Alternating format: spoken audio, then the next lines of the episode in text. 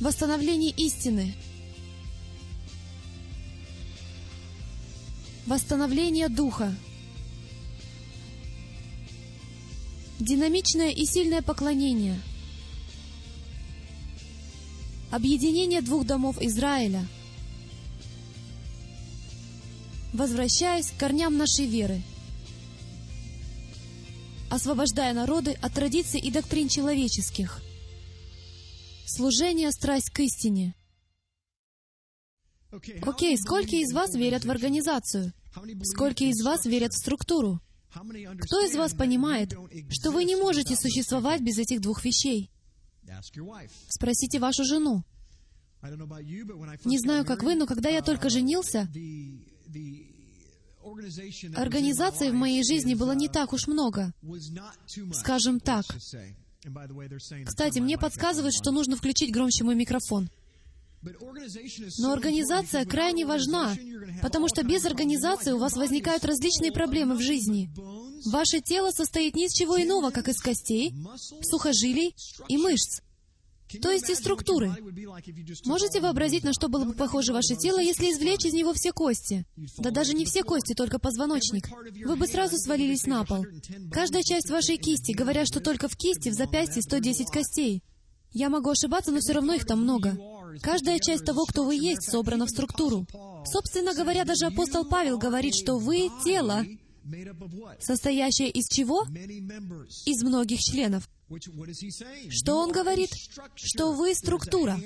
Есть кисти, есть голова, есть ступни, колени, есть руки, есть всевозможные части тела, есть мозг, есть воображение, есть те, кто вырабатывает видение, есть те, кто любит детали, любят сидеть на рабочем месте в офисах. Я не понимаю таких людей. А есть люди, которые, как и мы, любят запускать воздушных змеев посреди дня. Есть много разных людей, и у каждого из нас есть серьезная функция в теле. И что бы произошло, если бы сухожилия решили взять выходной? И что бы произошло, если бы икроножная мышца сказала: «Это несправедливо, я, как всегда, переработала, все, забастовка», и решила однажды не работать? Может быть, отказала бы правая нога, и вы бы хромали на одной левой ноге. Видите, вот о чем мы будем говорить. Это одна из фундаментальных вещей, по крайней мере, как я это вижу, с точки зрения Джима Стейли. Это не истина в последней инстанции, это всего лишь мое видение. А мои линзы запачканы так же, как и ваши. Но то, чему отец учит меня уже месяц, это то, что его тело сломано. Его тело сломано. Что-то не так внутри тела, потому что оно распадается на части. И единственный способ привести его в порядок — это пойти к врачу, к этому слову, и сказать: «Хорошо, отец, что происходит?» Понимаете, когда кто-нибудь не исцеляется, мы не говорим: «Отец, что с тобой не так?» Мы говорим: «Что я делаю такого, что блокирует твой исцеляющий процесс?» Потому что если ты поместил обещание в свое слово, и ты сказал это, тебе придется сдержать свое обещание. Вы знаете, вы не говорите Богу, что делать, вы опираетесь на Его обещание. Он говорит, что если вы возопьете к Нему, Он вам ответит. Вам не нужно говорить: «Отец, что с тобой не так?»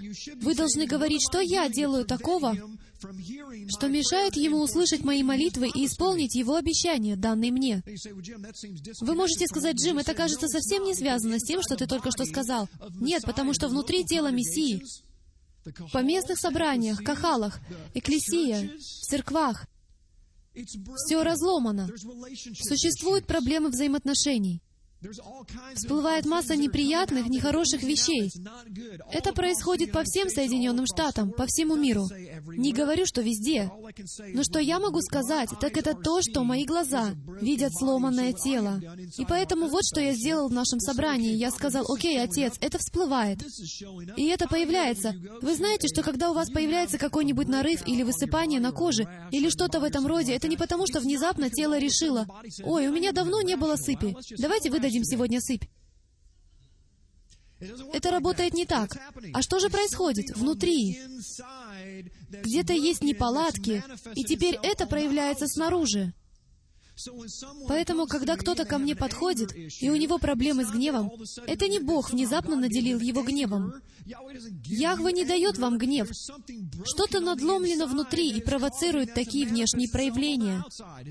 Это имеет смысл? Итак, внутри поместного тела верующих у нас есть проблемы. Потому что у нас самих есть проблемы. Понимаете, у нас нет проблем, как у тела, если у нас нет сугубо личных, индивидуальных проблем. Мы перейдем к структуре буквально через минуту.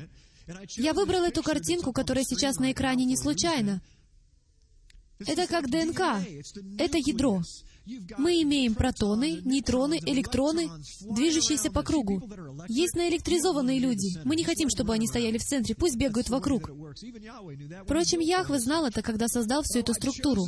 Но я выбрал эту картинку не случайно, поскольку для меня это прекрасная иллюстрация того, каким должно быть тело. Есть протоны и нейтроны, которые накрепко соединены друг с другом. Вот что они делают. Это лидерский состав, это ядро. Остальное, электроны, кажется, вообще никак не связаны, потому что это миллионы километров в час, вжух, вжух. Но они связаны, они выполняют свою функцию. Без них ядро не сможет существовать. Итак, сегодня мы будем говорить об организационной структуре Экклесии первого века, об образе жизни в первом столетии, потому что не знаю, как вы, но я хочу делать библейские вещи библейским путем. Я знаю, что и вы тоже. Если мы хотим этого, нам надо знать, как это выглядит. Не так много времени прошло с тех пор, как служение «Страсть к истине» вышло из моего подвала и обрело статус конгрегации, чтобы она собой не представляла. И знаете, что всякий раз, когда вы проводите собрание в подвале, и у вас нет намерения создавать конгрегацию, но это просто группа по изучению Библии, то не имеет значения, будь у вас хоть пять тысяч человек в этом собрании, люди, которые были в нем изначально, будут смотреть на него как на что? Как на группу по изучению Библии. Ну, теперь это прославленное изучение Библии, теперь на этих занятиях присутствует много людей. Но так оно и бывает. Это учение не столько для тех, кто присутствует здесь сегодня, но для тех, кто будет смотреть данное учение онлайн лет через пять, и кто захочет основать собрание. Именно так оно и начинается, с понимания того, как это было в первом веке. Потому что если у нас не будет подобающей структуры его тела, то мы обманом лишим наследия народы, когда они будут приходить. Позвольте сказать это снова. Если у нас нет подобающей структуры в том, что мы делаем, и в том, как мы представляем его, то мы лишим наследия народа, когда они придут к нам. Мы должны иметь структуру, чтобы они понимали, чего он ожидает. И для большинства из нас наша структура появилась из нашего прошлого, из деноминационного окружения. Большинство из нас выросли в каких-то церквах, в каком-то деноминационном окружении. Если это не так, то блаженны вы у Господа. Я уверен, что получу письма по этому поводу. Но знаете что? Вот чем мы сегодня займемся. Надеюсь, вы не против. Заприте двери. Сейчас мы займемся промыванием мозгов. Мы будем промывать мозги водой слова. Хорошо? Мы займемся позитивным промыванием мозгов, потому что у всех у нас мозги были научены думать определенным образом. И я сегодня здесь, чтобы сказать вам вот что. Это единственное, что должно влиять на то, как вам думать. Ваше окружение, то, во что вы верите, не важно. Даже то, во что я сейчас верю, знаете, это не важно, потому что если Отец открывает больше истины, я должен иметь достаточно смирения, чтобы сказать «я не прав» и пойти в другом направлении. Мне приходится отзывать учение на ди ви ди, потому что кое-что из того, что я говорил, мне не нравится, я даже не согласен сам с собой. Кто-нибудь пишет: «Джим, то, что ты сказал, действительно замечательно». А я думаю, я такого не говорил. Приходится включать и слушать себя самого. Наша жизнь изменяется, когда мы находимся в правильной структуре. Но если вы вне структуры, то угадайте, что вы расползаетесь везде и повсюду, точно так же, как ваше тело распластывается по полу без структуры. Сегодня мы обратимся к структуре. Это было длинное вступление, но я хочу, чтобы вы поняли, насколько важна эта серия учений. То, о чем мы будем говорить сегодня, это простейшие основы. Народ, вы меня знаете, я за то, чтобы сделать все одним вечером за четыре часа. Просто давайте это сделаем. Устроим сегодня конференцию на тему «Организационная структура церкви первого века». Отец говорит: «Джим, я не хочу, чтобы ты это делал. Они не смогут проглотить все это за один вечер. Это большое дело». Поэтому я решил разбить это учение на части, чтобы мы все смогли переварить его, в том числе и я. Потому что я думаю, что некоторые из вас будут потрясены разницей между тем, как это выглядит сегодня, и тем, как это было две тысячи лет назад, три тысячи лет назад. Итак, приступим? Поехали. Прежде всего, собрания или общины в первом веке строились по образцу семьи. Семейная структура, ядро тела — это всегда семья. Сердце собрания — это семья. Поэтому сегодня мы будем говорить о семье. Что я хочу сделать, так это дать вам картину, снимок того, как это в точности выглядело, как была устроена еврейская семья первого века. Как нам это узнать? Если бы мы были там и записывали бы какие-то вещи, то как бы выглядел ежедневный, недельный, ежемесячный распорядок, годовой цикл в еврейской семье первого века? Потому что именно так вырос Иешуа, так выросли ученики. Какой была система образования? Что они делали для своих детей, когда им исполнялось пять и шесть лет? Каким было учебное расписание? Как они вели себя в собрании? Какова была роль мужчин? Какова была роль женщин? Как насчет апостолов и всего прочего? Мы рассмотрим все эти вопросы. Я верю, что это будет интересное исследование, и мы сможем сделать некоторые выводы на основании фактов, а не чего-либо еще. Все роли в ранней церкви существовали в рамках иудаизма. Все до единой. Апостолы, евангелисты, пророки, пастора, учителя, диаконы, все они. Ни одна из них не была придумана. Все эти роли можно обнаружить в жизни еврейской синагоги первого века. Все до одной. Большинство из нас выросли в христианстве, думая, что первые апостолы появились, когда у нас появились апостолы, двенадцать апостолов. Но для вас, наверное, будет шоком узнать, что в синагогах были апостолы. Были и диаконы в поместных синагогах. Были и пастора, и учителя, и евангелисты, и пророки. Все они были в поместных синагогах.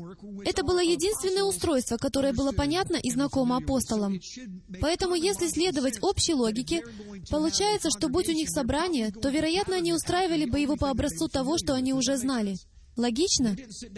Не было такого, чтобы они сели однажды и решили, давайте сделаем новую церковь, давайте учредим новую деноминацию, отбросим все, что мы делали, и начнем все сначала. Как и все, как и во всем. Если вы собираетесь основать новое собрание, и все, что вы знаете, это служение «Страсть к истине», то вы, вероятно, возьмете за образец для вашего собрания то, с чем вы выросли. У вас нет никаких других исходных данных. Окей? Еврейская семья. Приступим. Давайте изучим некоторые фундаментальные вещи, которыми дышала и жила еврейская семья первого столетия. Автор книги «Наш отец Авраам» на странице двести шестьдесят один пишет, потрясающая книга, кстати, всем настоятельно рекомендую, «Основой всей теории, касающейся библейской концепции семьи, является иудейское учение о том, что дом важнее синагоги. В еврейской традиции центром религиозной жизни всегда был дом. Позвольте задать вам очень прямой вопрос, особенно тем, кто присутствует сегодня здесь и смотрит нас сейчас онлайн. Ваш дом является центром духовности? Вся религиозная жизнь, она протекает в вашем доме? Подумайте об этом секунду, потому что на основании этого вам будет вынесена оценка. Не мною. Но тогда, когда мы все предстанем перед Создателем в конце времен, Он оценит, насколько хорошо мы управляли своим домом, своей семьей и нашим браком. И концепция номер один, которую я хотел бы донести до вас сегодня, самое первое. Центром вашей религиозной жизни и духовной жизни должен быть ваш дом. Или же он здесь? Вы знали, что если центр вашей религиозной жизни всегда находится в здании церкви, или в здании, или в организации, а не дома, то вы калечите организацию, и она так никуда и не уйдет. Правило восемьдесят двадцать существует не просто так. Все знают, что я имею в виду, говоря правило восемьдесят двадцать. двадцать процентов людей делают сто процентов работы. Даже не восемьдесят, а сто процентов работы. Почему так получается? Потому что только у двадцати процентов людей по всему миру их дом вращается вокруг духовности. Так что они все в этом. Что бы они ни делали, они думают об этом. Если у них есть талант, они говорят, что бы мне сделать, как бы это применить? Люди подходят ко мне и говорят, Джим, вот мой талант, что я могу сделать? Ну попробуй это. Что бы они ни делали, они думают и дышат тем, как быть использованными Отцом. Является ли ваш дом центром вашей духовной жизни? Если нет, то нам нужно двигаться в этом направлении. И мы, как лидерский состав, должны научить вас, что делать, потому что некоторые из нас не знают, что делать со своими детьми. Родители — это пастора, это интересно. Еврейское слово «родитель» — это «хурей». Скажите все «хурей». Представляете, что о нас думают евреи, когда мы произносим «гиб-гиб, родители»? Как и слово «Тора», оно происходит от глагола «яра», что значит «бросать», «стрелять». В действительности это «метать». Это когда вы выбираете направление и метаете туда. Для меня, как для стрелка из лука, это выглядит так. Берешь стрелу, отводишь ее назад и выпускаешь. Выпускаешь стрелу вперед. Вы когда-нибудь задумывались, почему Библия говорит, что ваши дети, они как что? Стрелы в вашем колчане против врага. В вашей руке против врага. Та самая концепция, окей? Кто-нибудь знает, что такое грех? В еврейском понимании грех — это бить мимо чего? Бить мимо цели. Что это за цель? Наверняка это внесет ясность, если вы будете знать, что эта цель — мишень лучника. Вот о чем здесь говорится. Это мишень лучника. И если вы не попали по цели, почему? Потому что в Торе это выпускание стрел, инструкция. Понимаете? Поэтому мы должны выпускать своих потомков таким образом, чтобы когда мы позволили им вылететь, дамы и господа, они бы попали в цель. Потому что в какой-то момент вам придется... У меня пять маленьких девочек, я единственный, кому не придется отпускать своих детей. Они будут жить со мной всегда. Я уверена, они обрадуются, позже узнав об этом. Но реалии таковы, что в какой-то момент мне придется позволить своим детям уйти. И я надеюсь, что когда я выпущу их из моего дома, из моих объятий, из моих рук, они поразят цель, для которой я готовлю их. И для каждого родителя это должно быть вашей задачей. У любого дедушки и бабушки это должно быть в голове. Центром вашей духовности должен быть ваш дом, иначе ваши стрелы разлетятся кругом. Потому что я скажу вам кое-что. Для детей один час в неделю. Из скольки часов в неделю? Из многих. двадцать четыре на семь получается сто шестьдесят где-то. Один час из ста шестидесяти. И вы думаете, стрела полетит к цели? Вовсе нет. Задача родителей — удостовериться, что эта стрела готовится полететь. Родители должны учить или пасти ребенка на пути, по которому ему надлежит идти. Центр иудаизма, синагоги первого века всегда располагался в доме, в доме, где отцы были пастухами. И вы знаете, что слово «пастырь» — это прямой эквивалент слова «пастух». Это одно и то же слово. Это одно и то же еврейское слово. «Пасти что-то» значит «печься о чем-то». Поэтому, когда вы видите этот термин в Брит Хадаша, «пастырь» — это и есть пастух. А пастух берет что? Свой стимулятор, свой жезл. И он учит, тренирует овец оставаться там, где им нужно быть. Он защищает их, тренирует и кормит овец. Вот почему Иешуа сказал: «Корми овец моих, если действительно любишь меня». И он сказал: «Будьте как дети, когда приходите ко мне». Видите? Это все связано. Жить по Торе. Если вы взрослый человек, у которого есть дети, это значит пасти их. Эта концепция совершенно отличается от того, как рос я в традиционной христианской семье, потому что в традиционной христианской семье мы приводили своих детей в церковь и вверяли их в воспитание и обучение молодежному пастору. Нет ничего плохого в молодежных пасторах. Я думаю, что это потрясающие люди и огромная подмога. Но если родители используют их в качестве опоры, их стрелы, скорее всего, даже не улетят далеко от дома, прежде чем упадут на землю. Они не попадут в цель. Нам нужно поразить цель. И я буду твердить об этом на протяжении следующих сорока пяти минут, потому что я считаю это крайне важным, поскольку то, как функционировали общины первого столетия, это все благодаря тому, что у них была модель и структура. Поэтому я могу заверить вас, по крайней мере те, кто принадлежит этой общине, мы не позволим родителям взять своих детей и просто отдать их в детское служение. Звучит жестко? Мы хотим сохранить за вами ответственность, мы хотим помочь вам, вооружить вас и послужить вам. Если вы чувствуете, что совершенно не подготовлены, мы хотим, чтобы вы были подготовлены. Вы должны быть подготовлены. Это задача лидеров — вооружить вас всем необходимым. И если мы недостаточно эффективны в этом, мы будем дальше двигаться в этом направлении, по мере того, как Отец учит нас, как должна выглядеть структура. Давайте продолжим. Шема. Давайте прочтем это вместе. Читайте вместе со мной. «Слушай, Израиль, Господь Бог наш, Господь един есть. И люби Господа Бога твоего всем сердцем твоим, и всей душой твоей, и всеми силами твоими. И да будут слова сии, которые я заповедую тебе сегодня, в сердце твоем, и внушай их детям твоим, и говори о них, сидя в доме твоем, и идя дорогою, и ложась, и вставая, и навяжи их в знак на руку твою, и да будут они повязкою над глазами твоими, и напиши их на косяках дома твоего и на воротах твоих». Позвольте задать вам вопрос. Вы так делаете? Позвольте прочесть последнюю строчку. Там сказано: «Напиши их на косяках дома твоего и на воротах твоих». Сегодня евреи делают это внутри мезузы. Они пишут шема внутри мезузы и прибивают ее к парадной двери. И всякий раз, когда они входят, они прикасаются к ней своими губами в качестве напоминания, что слово Яхве сладостно и что этот дом под защитой завета. Прекрасный образ. Позвольте задать вам вопрос. Действительно ли вы записали его заповеди не только на своем сердце, но и на своем доме? Одно дело сказать «Я люблю тебя, Господь», и совсем другое — жить согласно этому у себя дома. Мы все это знаем, не так ли? Самое трудное — это жить согласно Писанию дома. Почему? Потому что если врагу удастся уничтожить ядро, то электроны уже будут бесполезны. А если электроны бесполезны, то ничего внутри тела не работает. Все приходят и притворяются, и помазание никогда не приходит туда, где есть притворство.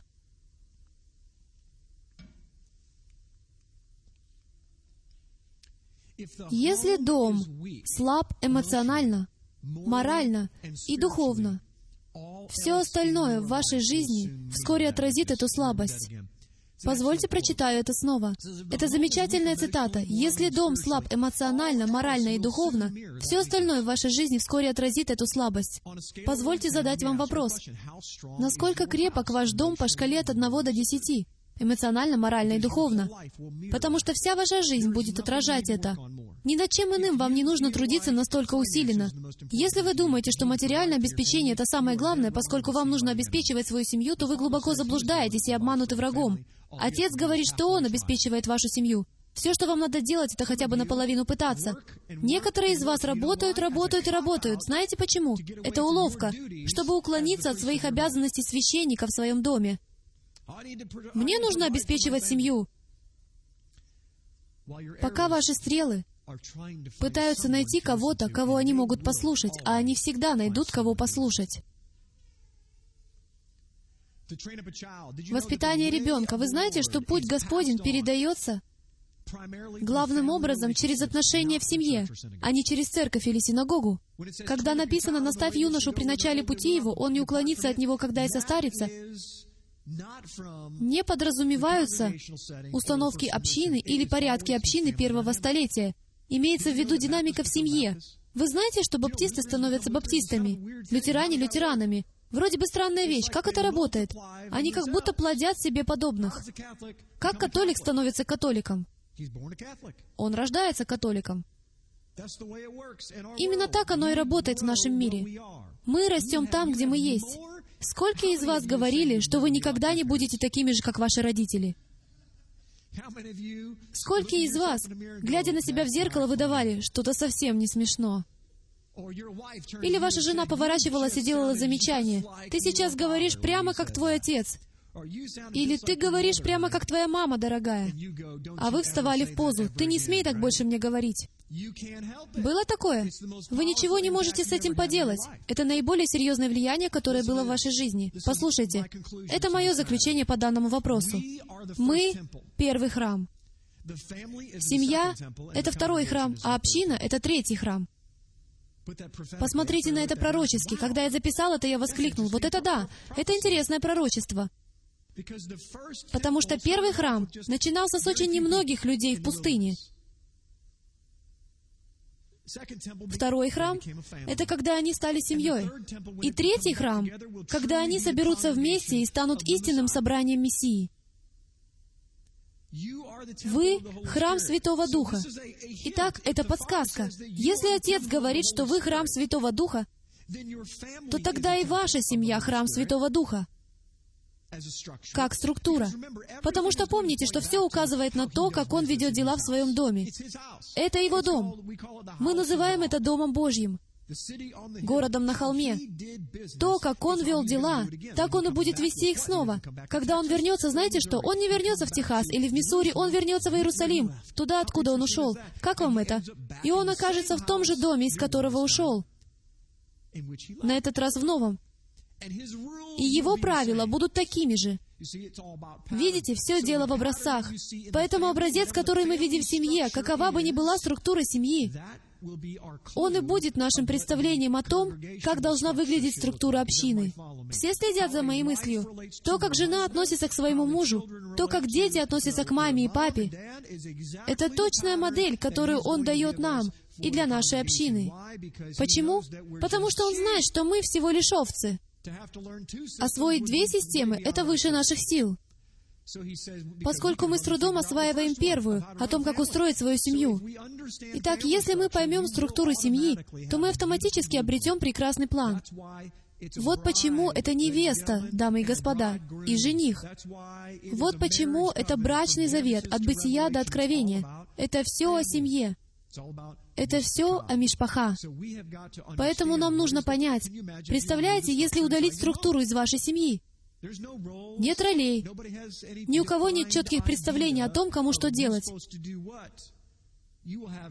У вас сплошной хаос и споры днями напролет. Система рушится. Поэтому у нас существует система обязанностей по дому в наших семьях. У меня есть определенная работа по дому, у детей есть определенная работа. На моей жене практически все остальное. Так поступают хорошие жены, подтягивают все концы, а их много, когда у вас такая большая семья, как у нас. Но Отец дает нам план и образец. Давайте продолжим. Давайте перейдем к этой теме. У меня не было ни малейшего представления, что мы будем разговаривать на эту тему, когда я готовился. Но об этом гораздо больше информации, нежели о чем-либо другом, что я мог обнаружить. Потому что женщины совершенно удивительны. Мужчины, это был ваш шанс сказать «Аминь». Упустили такую возможность. Ищите удобного случая набрать баллы. Я пытаюсь выделить их для вас, а вы их упускаете. Итак, мы поговорим о женщинах в иудаизме, поскольку то, что они собой представляют в структуре семьи, вероятно, похоже на то, как выглядит структура собрания. Свежие археологические находки, которые сейчас всплывают, дают нам новую информацию о том, что представляла собой синагога, что представляла собой структура семьи. Всякий раз, когда мы переворачиваем очередной ковш земли, мы открываем что-то новое и вынуждены переписывать историю. Женщину высоко ценили в иудаизме, особенно за ее наиважнейшие роли жены и матери. Невероятно ценили. Настолько, что существовал разительный контраст между иудеями и палестинцами того времени и всеми соседними странами, где на женщин смотрели исключительно свысока, налагали на них тяжелые бремена и ограничивали их. В иудаизме к женщинам было абсолютно противоположное отношение. В иудаизме царила огромная свобода для женщин, как вы сами увидите. Многих из вас никогда не учили таким вещам. И могу поспорить, если бы я попросил поднять руки, то большинство из вас честно бы признали, я совсем не уверен, как женщины вписываются в какие-то роли в собрании. Как это вообще выглядит? Могут ли женщины учить? Как это работает внутри структуры семьи? Что это собой представляло в первом веке? Мы это выясним. От них не требовалось обязательное посещение синагоги, если это мешало выполнению ее ролей, и они были освобождены от многих религиозных законов. Знаете, это налагает больше ответственности на них. Вы бы подумали, что больше ответственности на мужчинах, потому что мужчинам нужно соблюдать больше законов. Нет, они хотят соблюдать Тору и законы Торы. Но Отец столько много положил на их тарелку, что Он дает им льготные права. Если их предыдущие роли матери и жены все еще в силе. Знаете почему? Потому что Он говорит нам, что материнство, материнский инстинкт и роль жены — это наивысший уровень достижения Торы. Почему? Потому что это значит полагать свою жизнь. Это любовь. Нет больше той любви, если человек положит свою жизнь за друга. На женщину смотрели как на равную мужчине на любом уровне. Ей отводили значительную роль в процессе принятия решения. Скажу вам это с точки зрения Джима Стейли после изучения истории. Если бы совсем не существовало такого явления, как дети, если бы Бог создал всех людей сразу, всех мужчин и женщин взрослыми, вы бы увидели пятьдесят на пятьдесят, точно посередине, что генеральный директора и члены советов директоров — это половина мужчин, половина женщин. В первом веке единственное, что препятствовало женщинам подняться до уровня пастырей и раввинов и так далее и тому подобное, это фактор времени, который они вкладывали в своих детей для будущего поколения. Это понятно? Потому что Яхве создал нас равными. Если уж на то пошло, Он создал женщину немного превосходящей. Откуда я это знаю? Как я учу на занятиях «Шалом в доме», это потому, что Он создал женщину как помощника, что означает, что мужчине требовалась помощь. Поэтому они выше, чем мы, поскольку не сказано, что они нуждались в помощнике. Сказано, что мы нуждались в помощнике. Мы нуждаемся в ассистенте, потому что мы нуждаемся в чем-то. Нам нужна помощь. Я снова попытался выделить для вас возможность, а вы снова ее упустили. Ну ладно, в конце концов, вы ухватитесь за нее. Женщина могла занимать любую должность в синагоге, какую мог занимать мужчина. Позвольте, я повторю, женщина могла занимать любую должность в синагоге, какую мог занимать мужчина. Но как же все эти места в Писании, в Новом Завете? О том, что женщинам не позволяется учить и следует молчать. Заклейте ей рот скотчем и пусть сидит в углу. Мы поговорим об этом в свое время. Совершенно неправильно понимаемые стихи. Мы знаем, что это не могло быть так. История свидетельствует о другом. Но ее высочайшим призванием всегда было быть женой и матерью. От этого никак не уйти. Это высочайшее призвание быть женой и матерью. Почему? Потому что выпускать эти стрелы, защищать эти стрелы и подготавливать их, нет призвания выше. Она могла воспитать следующего раввина для поместной общины. Талмуд говорит, мне это нравится, неважно, насколько мал рост у вашей жены, нагнитесь и примите ее совет. Это правда. Неважно, насколько высокий или низкий рост у вашей жены, преклоните к ней ухо, прислушайтесь к ней. Когда она говорит что-то, помните, она может говорить так, как будто бы это Яхве. Отец может говорить вам, и часто он говорит вам через вашу жену. В моем случае, почти в ста процентах случаев он говорит мне через мою жену.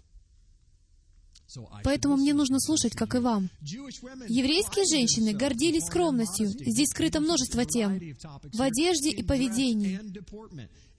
Это были правила, которые они добровольно приняли. Им это никогда не навязывалось. Это никогда им не навязывалось. Это было действительно важно для них. Сексуальность в первом веке в еврейских семьях, в здоровых еврейских семьях, было очень важно, чтобы она была скрыта от других. Все в этой сфере должно было быть скрыто от посторонних, поэтому скромность была крайне важна для роли женщины первого столетия. Она также следила за тем, чтобы отдавалась десятина. Сколько присутствующих здесь женщин оплачивают счета? Просто любопытно. Довольно много. Где-то больше половины. Моя жена делает то же самое. В первом веке это было одной из функций женщины. Она следила за тем, чтобы десятина священнику платилась вовремя. И также она следила, чтобы ее семья ела кошерную, здоровую, органическую пищу, делала необходимые покупки по каталогам супермаркетов, будь то Дирборн или Трейдер Джо, все, что было в ее силах, чтобы следить за тем, чтобы ее семья шла в правильном направлении во всех отношениях, согласно Писанию. Все, что она могла делать, это было ее задачей. Она контролировала то, чтобы стрелы достигали цели, всеми своими интересами, всеми своими дарованиями, всем, что она могла сделать. Если она была в состоянии это сделать, она делала это. Это было одной из ролей женщины в иудаизме первого столетия. Она имела право на собственность и могла заниматься торговлей. Часто они приобретали собственность. Я знаю, это покажется нелогичным, но они покупали что-либо и даже не говорили своим мужьям. Вот насколько мужья доверяли своим женам в первом веке. Те имели полную свободу, как и муж имел право приобретать имущество, работать, делать это, делать то, а жена не имела к этому никакого отношения. Подобным же образом мужья доверяли и своим женам в этом отношении. Вот почему существует закон Торы, который гласит, что если муж пришел домой, а жена заключила соглашение или дала обет, а он не согласен с этим, если он был далеко от дома, занимался вспашкой полей, например, то он имел право под юрисдикцией Торы аннулировать это соглашение, окей? В штате Миссури это называется трехдневным правом на отмену. Если вы подписали контракт, то в течение трех дней вы можете отозвать его. Или аннулирование брака, если вы об этом слышали. Это та же самая концепция. У женщин было право и интеллектуальная способность управлять домом и компанией одновременно. Я бы посмотрел на мужчину в Соединенных Штатах, который мог бы управлять компанией и домом одновременно. Но это вряд ли. Это трудно. Обычно о браке договаривались родители. Переходя к теме о браке. Браки были договорными, но знаете ли вы, что невеста имела право отвергнуть потенциального жениха? Даже Авраам, когда он позвал своего слугу и сказал: «Пойди и найди мне невесту для Исаака», у этой невесты была возможность не захотеть выйти замуж за Исаака. У нее было такое право. И, к счастью, новоиспеченная невеста Исаака оказала ему благосклонность и согласилась на брак. Окей? Совершалось ли это по-варварски? Вы двое женитесь, нравится вам это или нет? Нет, такого не было. Это не так даже в современных восточных культурах. Это совершалось по обоюдному согласию. Родители знали лучше. Кто знает своих детей лучше, чем кто-либо еще? Этот новоиспеченный молодой человек совсем не знает мою дочь. Когда ей исполнится тридцать пять, она будет готова к замужеству. Я знаю ее всю жизнь. Следовательно, у меня наибольшее право знать, подходит он ей или нет. Я еще не вступил в этот этап моей жизни, но я хочу участвовать в этом, как и отцы в первом столетии. Они не позволяли просто детям решать, что они хотят делать, потому что это их дети. Здесь была вовлеченность власти, вовлеченность советов и рекомендаций. Совместная работа над этим. Это было семейное дело. Родители активно участвовали в процессе создания брака. Матери были ответственны за обучение своих дочерей, пока сыновья посещали школу или состояли у мастера в учениках. Домашнее обучение началось в первом веке. Государственное образование у нас было не всегда. Знаете, что государственное образование сформировалось три тысячи лет назад? Оно началось с концепции вдов и сирот. Именно с этого оно началось, сирот и молодых сыновей. Я думаю, это было во времена Соломона, когда впервые открылись государственные школы, и предназначались они только для тех, у кого не было отцов. Вот почему отцы настолько важны, потому что отцы и матери — это те, кто наставляет своих детей на путь, по которому они должны идти. Мы вернемся к этой системе образования буквально через минуту, поскольку вы узнаете некоторые вещи, которые, на мой взгляд, будут для вас интригующими и, возможно, поспособствуют тому, что вы измените то, как вы обучаете своих детей. Некоторые изучали даже светские науки, греческую философию, историю, иностранные языки. Если у них было время и желание, они совершенно беспрепятственно могли изучать некоторые светские науки на самом высоком уровне обучения, который существовал в то время. Опять же, время всегда было решающим фактором для женщин в первом веке. Матери были ответственны за обучение своих малолетних сыновей основным молитвам и началом алфавита, прежде чем им исполнялось шесть лет. Таким образом, это была их главная цель — учить своих малолетних сыновей и подготавливать их. Они выполняли функцию дошкольного образования и детского сада, обучая их не тому, как раскрашивать картинки. Они учили их молитвам и алфавиту. Еврейскому алфавиту. Почему их учили еврейскому алфавиту? Чтобы они могли читать Тору. Поскольку то, что вы вскоре узнаете о системе образования первого века, поразит вас, и вы увидите, как сильно мы отстали. В обществе мужчину, не знавшего Тору, ждало клеймо позора. Поэтому делался упор на то, чтобы обучать сыновей с первого дня жизни. Это как в Соединенных Штатах сегодня распространено массовое увлечение спортом. Почему? Потому что мы греко-римляне. Мы такие, мы любим эти греческие спортивные состязания на аренах. В душе мы все гладиаторы, и поэтому вся наша культура вращается вокруг спорта. Бейсбольная команда Сент-Луисский Кардиналы выиграла мировую серию в две тысячи одиннадцатом году. Это было волнующее время для тех, кто живет здесь. Почему нас это так волнует? Сколько вам перепадет от их успеха? На какую сумму будет чек в вашем почтовом ящике? Забавно, как мы радуемся их победе, когда они делают сто тысяч на игре, и вдобавок к этому получают премию. И как раз мы и платим им. Мы спортивное общество. Мы не религиозное общество. У нас нет этого акцента. Собственно говоря, если бы ваш ребенок вышел сюда и процитировал наизусть всю Тору слово в слово, в школе на него во многом бы посмотрели как на недоумка. В первом веке это было нормой. На вас было клеймо, если вы взрослый мужчина и не можете свободно ориентироваться по Торе и жить по ней, как вы вскоре увидите. Нам необходимо изменить эту тенденцию. Женщины, обладающие большими знаниями Торы, свободно принимались к участию в дебатах или в общественных обсуждениях. Вы это знали? Свободно принимались. Раввины дискутировали с женщинами-раввинами. Возможно, у них не было детей, и они были очень образованы и посвятили свою жизнь Писанию. Мы видим это в истории. Приобретение богатства. Кстати, в первом веке было очень много богатых женщин. С приобретением богатства сегодня в иудаизме не покончено. Вы знаете, что евреи в десять раз богаче христиан? Откуда я это знаю? Потому что у моего друга есть знакомый еврей-бухгалтер с сертификацией си пи эй.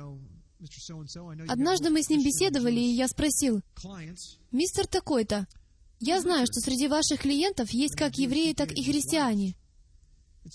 Кто богаче?» Еврей рассмеялся. Он ответил: «Соотношение десять к одному. У иудеев в десять раз больше денег, чем у христиан. Почему так получается? Потому ли, что они скупердяи, богачи и хотят еще больше денег? Нет. Потому что, согласно Торе, для религиозных евреев, это для того, чтобы они могли больше жертвовать своим синагогам. Конечная цель не в том, чтобы обогатиться, а чтобы больше отдавать. Знаете, от больниц до благотворительных учреждений, за большинством из них стоят еврейские имена. Точка. Даже в католических больницах. Вот насколько велики масштабы благотворительности в еврейских кругах, даже и сегодня. В христианских кругах это не настолько широко распространено. Мы не самые дающие люди на земле. Средний христианин, согласно исследованию группы Барна за две тысячи десятый год, жертвует менее двух процентов своего дохода. Все, не в церковь. Всего два процента на всю благотворительность, на все пожертвования, включая и поместную общину. Менее двух процентов. У них другой взгляд. Женщины-лидеры. Мариам. Приведу некоторые библейские примеры большого влияния. Мариам, сестра Моше. Девора. Она была не только пророчицей, но также она была и судьей Израиля. Алдама. Она была советником, исполнительным советником одного из величайших царей Израиля, Иосии, как генпрокурор или вице-президент. Царица Эсфирь. Мы привыкли к выражению «царица Эсфирь», но подумайте об этом. Она была царицей, правительницей. В семьдесят шестом году до новой эры Шламит Александра, жена царя Иная из династии Хасмонеев, она правила Иудеей десять лет. Она правила Иудеей десять лет и была одной из лучших цариц, когда царя не было. Она в одиночку правила Иудеей десять лет и была лучшей из всех правителей. По ней сильно скорбели. После ее смерти начался закат Израиля, вплоть до семидесятого года новой эры. Знаете почему? Потому что мужчины опять пришли к власти. Женщины, кстати, это был ваш шанс сказать «Аминь». Хорошо. В Римлянам главе шестнадцатой, в стихе седьмом, Юния была апостолом. Это женщина-апостол. В Деяниях и Римлянах Прискилла была учителем и миссионером. В Деяниях девять тридцать шесть сорок два Серна, в каких-то переводах она названа Тавифой по-арамейски, охарактеризована как женщина-ученик. Она была ученицей. Существовали женщины-ученицы.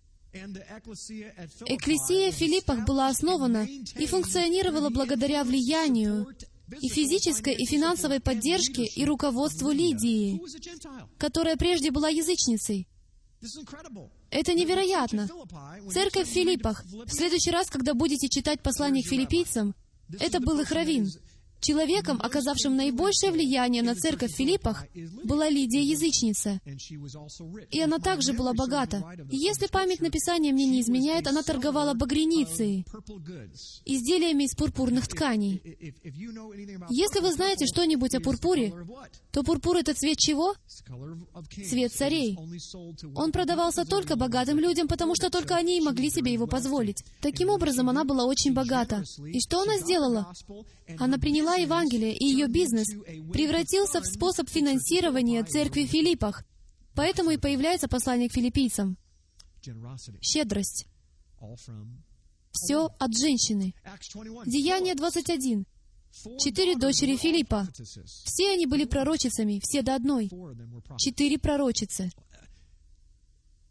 Еводия и Синтихия. Я знаю, что произношу это совсем неправильно, потому что на иврите это будет звучать как Синтикей. Были женщинами-лидерами собрания в Филиппах. Я не ставил целью сделать это послание посланием о женщинах и их роли в церкви, но реальность в том, что здесь вовлечены два пола. Есть мужчины и есть женщины. Мы уже знаем, что делают мужчины. И у большинства из нас довольно четкое представление о том, что мужчины делают внутри поместной общины и что они делают в семье. Но мы сильно путаемся в отношении роли женщин. Вот это я и делаю сегодня. Отец хочет прояснить это и показать вам немного, что это собой представляло. Фива была лидером собрания в Кинхреях. Окей? Кто-то говорит в Колоссах, у колоссян. Они встречались каждую неделю с мужчинами в синагоге. Не было разделения. Археологи сейчас показывают нам, что все они собирались вместе. Только во времена Соломона существовал балкон для женщин, где они находились обособленно. Но в первом веке они все встречались вместе. Как я уже сказал ранее, им не вменялось в обязанность приходить, как это требовалось от мужчин. Вы это знаете? Позвольте сказать это снова. Мужчины были обязаны приходить в синагогу каждую неделю, без вариантов. Если только вас не свалила тяжелая болезнь, вы должны были быть там. Не было ни исключений, ни оправданий. Почему? Потому что синагога была централизованным местом высшего образования. Это было место, где вы заряжались и перезаряжались, чтобы быть главой своего дома и священником своего храма, вашей локальной семейной структуры, а также многое другое. Мишна, устный закон иудеев, или раввинистический исторический контекст того, что было написано за последние две тысячи лет в иудаизме. Она говорит нам, что их часто вызывали читать Тору. Полное равенство. Теперь, переходя к тому, на что многие из вас, изучающие Библию, скажут, «Ну подождите минутку, но существовал же двор женщин внутри храма». На Храмовой горе находился двор женщин, и женщинам не позволялось выходить за пределы этого двора. Поэтому существовало предположение, что женщинам не дозволялось быть частью священства. Вы удивитесь или будете в шоке узнать, что это был их выбор и их желание иметь женские врата. Знаете почему? Потому что для священников существовали законы чистоты, обрядовой чистоты, что по двору можно было пройти только на такое расстояние, и вы должны были быть ритуально чисты. Поэтому мы обнаруживаем емкости для миквы по всему периметру Храмовой горы, потому что должна была поддерживаться обрядовая чистота. И сколько из вас знают, что Библия говорит, что раз в месяц во время женского цикла наступает ритуальная нечистота? Получается, этого никак не узнаешь, по двум причинам. Номер один, невозможно было узнать, кто ритуально чист, а кто ритуально нечист. Но номер два, поскольку они были женщинами, а женщины привлекательны для мужчин, они не хотели отвлекать мужчин, даже если они были ритуально чисты. В таких священных обстоятельствах и действиях, как поднесение приношений перед Яхве. Они вовсе не хотели отвлекать мужчин в какой-либо форме или виде. И у одного комментатора я прочел, что если бы даже им позволили туда зайти, это бы воспринялось как высокомерие и несправедливость по отношению к другим женщинам, которые могли быть ритуально нечистыми. Этим бы фактически заявлялось «я ритуально чиста». И в силу того, что женщины такие, какие они есть, такие мягкие, замечательные, добрые, они любят своих сестер настолько, что они предпочитают лучше быть в одной связке и не отделяться от своих сестер, когда они нечисты. Это понятно? Это семейные узы. Поэтому дело было не в том, что их ограничивали. Но это были причины и достойные причины, и они нормально к этому относились. Они понимали важность системы жертвоприношений, которая тогда практиковалась. Гостеприимство было невероятно важным делом. Хакнасат, урхим, принятие гостей. Это то, что означает гостеприимство, принятие гостей, попечение о странниках. Раввины рассматривали гостеприимство как одну из наиболее важных функций дома. Гостеприимство должно было быть оказано без всякого пристрастия, сказано в книге «Наш отец Авраам». Это было одним из главных достояний дома — быть гостеприимным. И гостеприимный не означало пойти и угостить печеньем соседа. Это означало пригласить соседа на печенье. Поэтому в шаббат, когда вы кого-то приглашаете, это и означает быть гостеприимным. Это они и делали. Шаббат был настолько сильным в первом веке, потому что это было временем общения с ближними. Это было временем принятия странников и так далее и тому подобное. В Иова тридцать один тридцать два сказано: «Странник не ночевал на улице, двери мои я отворял прохожему». Первое Тимофею три два. Это распространяется на широкий круг лиц. Сказано: епископ или старейшина или блюститель должен быть непорочен, одной жены муж, трезв, целомудрен, благочинен, честен, страннолюбив. Что это значит? В понимании евреев первого столетия это значило, что в шаббат он приглашает людей. Он не просто закрытый, обособленный человек, он очень гостеприимен, и он может оказать прием. Когда вы оказываете прием, вы вместе преломляете хлеб и общаетесь друг с другом, и узнаете друг друга. Старейшины должны быть дружелюбны. И последнее, но немаловажное. В каждом еврейском доме в первом веке была минора, напоминающая, что это Дом Божий. И я думал, почему мне никогда не приходило в голову, никогда до меня не доходило. Я хочу сказать, что я знал, и большинство из нас знает, что в каждом еврейском доме присутствовала минора. И сегодня в каждом еврейском доме есть минора. Но почему? Где находилась минора в первом веке? В храме. Именно она освещала храм. И всегда говорили, что минора символизировала Машиаха, который придет и осветит храм в конце времен, как говорят пророки. Итак, малая минора, зажигаемая в вашем доме, фактически говорит невероятным, буквальным образом, что «Я — храм». Это дом, второй храм. Я — храм Святого Духа, но это дом, образец того, что Он делает там. А ваш дом является образцом того, что он там делает? Ваш дом является центром и сосредоточием религиозной активности? Когда в последний раз вы поклонялись в своем доме? Когда в последний раз вы проводили разбор Библии в кругу семьи? Устраиваем ли мы? Позвольте сформулировать по-другому, на языке, к которому вы привыкли. Делаете ли вы церковь у себя дома? Жена была равноправна в духовном лидерстве. Жена была равноправна в духовном лидерстве в доме. У них были разные роли. В данный момент мы об этом не говорим, но равные по статусу. Она была советницей своему мужу и детям. И часто случалось такое, что мужья в первом веке настолько доверяли своим женам, что при принятии решения, я читал некоторые комментарии о том, что когда они принимали решения в синагогах, это от души меня повеселило. Мужчины принимали решения в синагоге, а затем расходились по домам, беседовали со своими женами, меняли мнение и принимали другое решение. Похоже на вашу семью? Окей? Не могу вам сказать, сколько раз я попадал в неприятности из-за того, что принимал решение, не спросив ее. «О, ты не знала, что они сегодня приходят к нам на ужин? Извини, дорогая».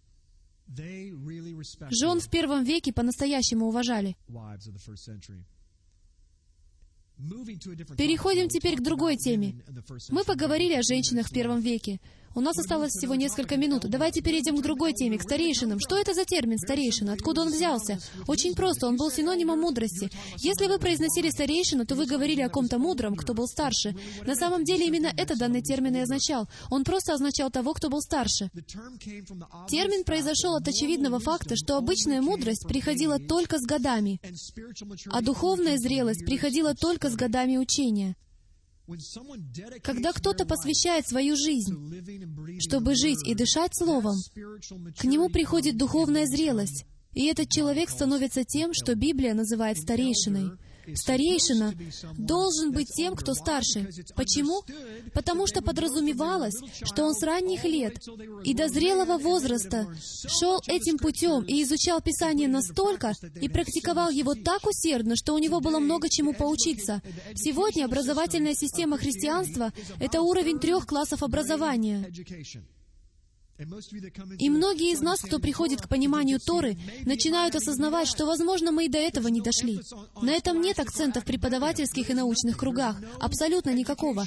Нет никакого образования в этой области. Фактически ноль обучения Писанию, его динамике, его структуре, истории и языкам. Почти ничего.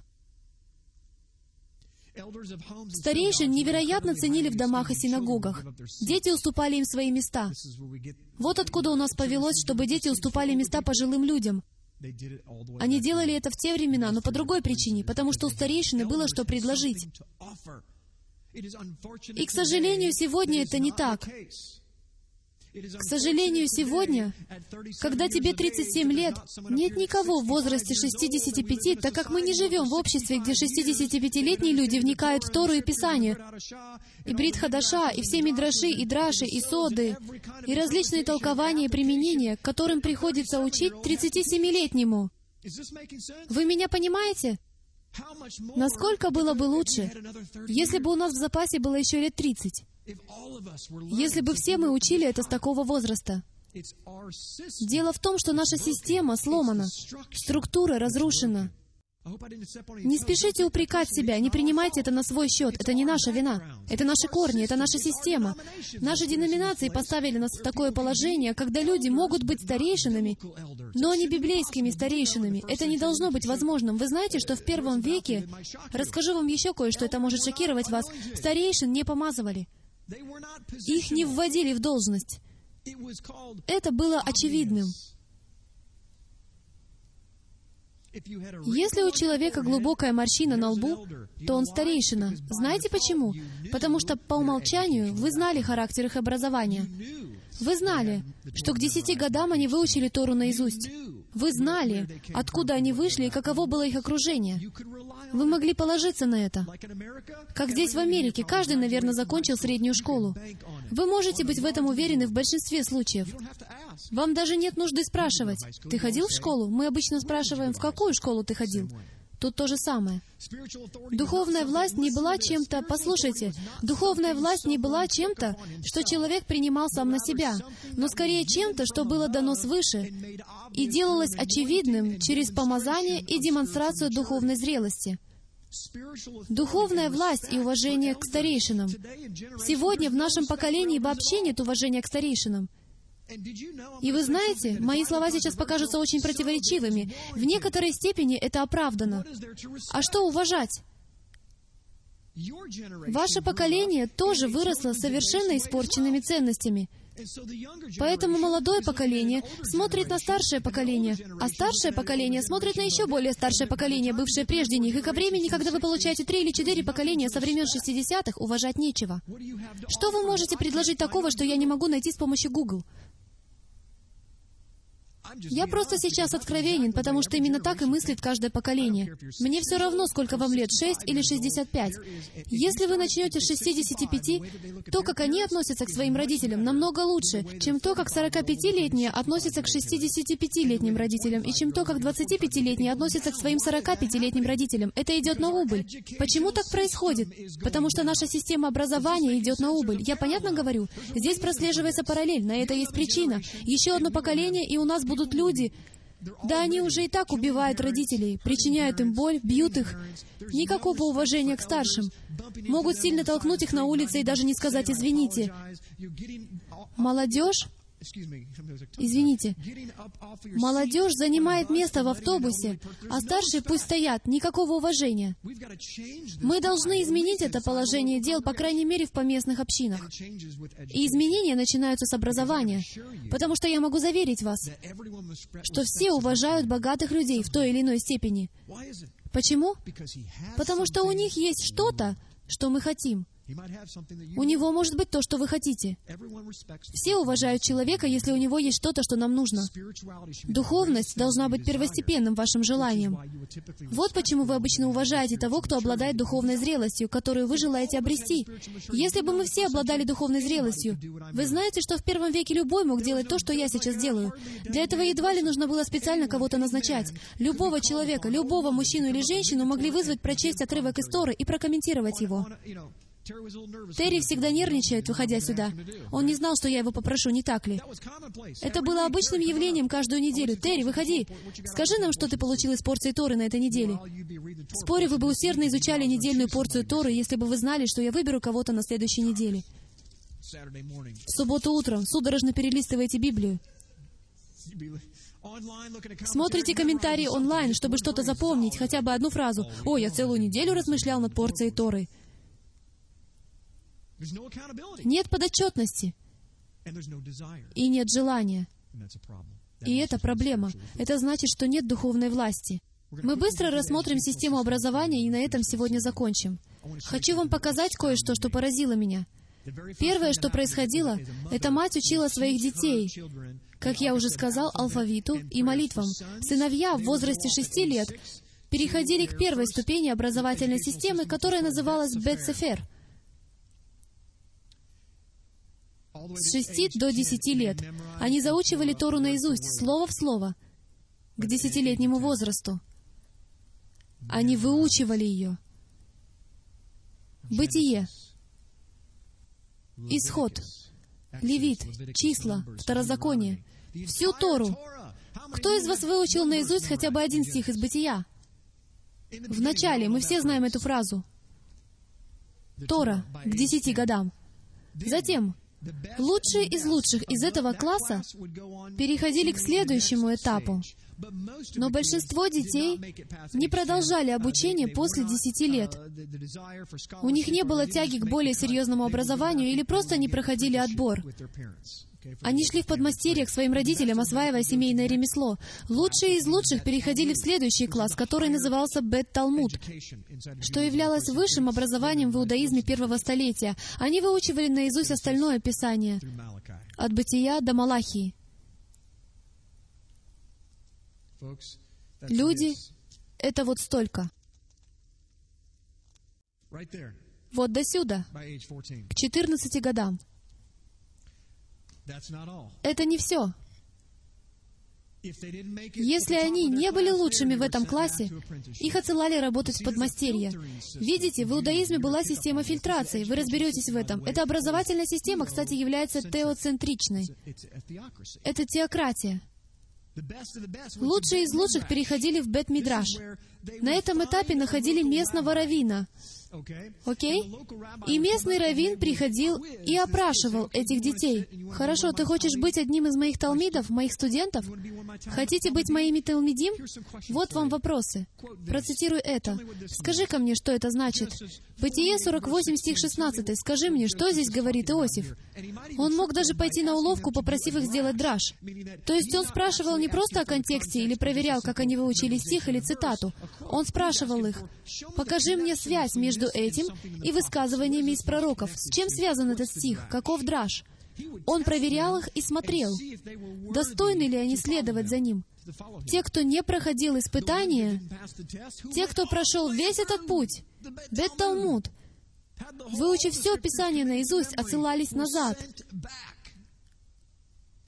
А лучшие из лучших, из лучших, из лучших, следовали за этим раввином и становились талмидим, студентами, или, как мы их называем, учениками раввина. Разница между учеником и апостолом, мы будем говорить об этом на следующей неделе, поскольку мы думаем, что это синонимы, но это не так. Вот почему они назывались двенадцатью учениками, а затем они стали двенадцатью апостолами. Ученики хотели быть как их раввин. Они настолько близко следовали по его стопам, что Мишна даже говорит, что их покрывала пыль от их раввина, потому что они сидели у ног раввина. Они ходили так близко рядом с ним, что если раввин чесал голову правой рукой, то и они чесали голову правой рукой.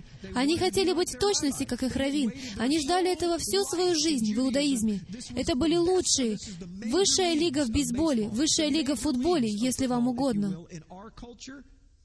Это было олицетворением того, как если бы вы играли в бейсбол с пяти лет, тогда еще в тибол, и теперь вы играете за Сент-Луисских Кардиналов. Теперь вы следуете за раввином, тем, кто принял ваше заявление, вас наняли, и вы станете точно таким же, как Альберт Пухольс. Или точно таким же, как ваш раввин.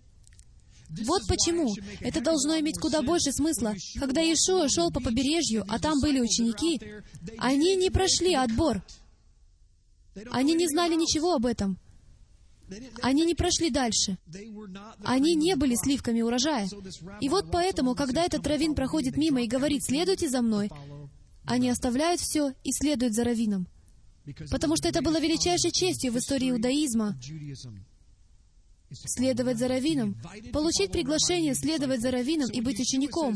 Поэтому, когда Иешуа говорит «оставьте все, подсчитайте издержки», иудей первого века понимал, что это за издержки. Десять лет моей жизни заучивания слова. Поэтому множество раз в Брит Хадаша говорится: «Не приходи и не говори со мной, если ты не знаешь закона». Вы знаете, что фраза «уши, чтобы слышать» — это еврейская идиома, означающая понимание Торы. Те, кто имеет уши, чтобы слышать, не приходите и не говорите со мной, не сидите со мной, если вы не имеете уши, чтобы слышать. Если вы не знаете Тору, вы не поймете, о чем я говорю. Почему? Потому что я раввин. Вы понимаете, о чем я говорю? Нет. Вы понимаете, о чем я говорю? Вам это понятно? Когда раввин говорит: «Не приходите говорить со мной, если не знаете закона», это как юрист говорит: «К чему мне говорить о том, чем я сегодня занимался, если вы понятия не имеете об этом, если вы не изучали закон?» Вы должны знать Писание, чтобы понимать Писание. И это начинается с заучивания наизусть. Это начинается с пропитывания Словом Божьим и понимания его. Когда я говорю, где история о Потифаре, бум, вы точно знаете, какая это глава Бытия и так далее и тому подобное. Как вы можете понять разъяснительное учение или проповедь, если вы не понимаете основ Библии? И это наша вина, и вина наших праотцов, что мы не настояли и не создали структуру образовательной системы, чтобы к тридцати годам вы уже могли учить, потому что вы бы что-то знали, чтобы учить. Но сейчас нас самих надо учить. Вот почему в Иеремии тридцать один сказано, что наступит время, когда не будут учить друг друга, потому что каждый будет знать Слово, будут знать Меня. И я думаю, что на этом мы сегодня остановимся. Что я хотел сделать сегодня, это начать процесс, чтобы помочь вам обрести картину, маленькую картину. Через неделю мы углубимся в детали. Мы еще не рассмотрели роль мужчины. Мы сделаем это на следующей неделе. Мы будем говорить о том, кто такие апостолы, кто такие пророки, евангелисты, пастора, учителя. Что такое чудеса, исцеления, дары управления, служение вспоможения?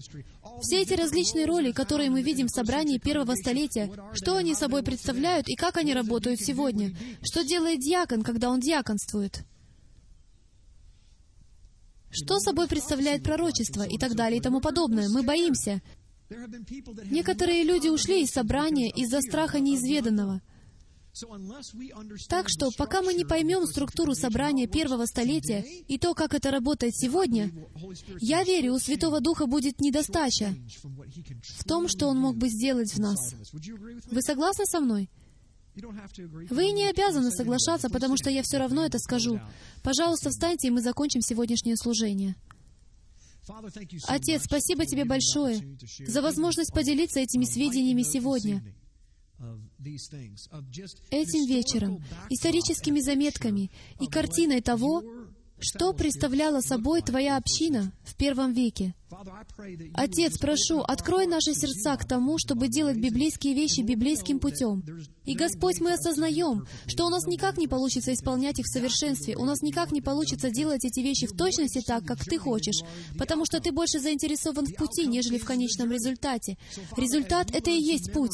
Поэтому, Отец, по мере того, как мы учимся запоминать Твое Слово, по мере того, как мы изучаем Тебя, я молюсь, чтобы Ты зажег в нас жажду предпринять больше шагов к своему образованию, чтобы быть еще лучшими лидерами, лучшими отцами, лучшими матерями и женами для наших детей, наших супругов и для нашей общины. Отец, назидай свое собрание и учи нас в то же самое время бояться Тебя и быть смиренными перед нашими братьями. Во имя Иешуа. Амен. И я оставляю вас с этой мыслью. Моя дочь подошла ко мне в шаббат и сказала: «Джим», она сказала, «Джим, о, величайший из отцов». Нет, она сказала: «Папа, я хочу тебе рассказать кое-что интересное, что произошло со мной на этой неделе. Я очень хочу слышать Божий голос, как ты. Я хочу слышать». Я молилась и не могла услышать его голос. Поэтому я решила почитать Библию. И она сказала: «Я услышала его голос. Это не было у меня в голове. Он говорил со мной. Это было в первый раз, когда Яхве говорил с ней через Библию». И она читала. Она сказала: «Я читала, внезапно остановилась, и этот стих был написан как будто для меня». Дамы и господа, нам это нужно в возрасте шести лет, а не тринадцати, шести. Отец, я прошу, благослови свой народ, чтобы Твое лицо освещало их. Приведи нас туда, где мы должны быть. Бросай нам вызов, устраивай нам порку. Помоги нам расти в Твоем Слове. Амин. Вы свободны. Будьте благословены. Спасибо, что пришли. Служение «Стрелы Эфраима» существует только благодаря пожертвованиям верующих, как вы. Чтобы обеспечить выживание этого служения, пожалуйста, посетите нашу страницу «Помощь» на дабл ю дабл ю дабл ю точка эфреймсарроws точка ком. Нам нужна ваша поддержка.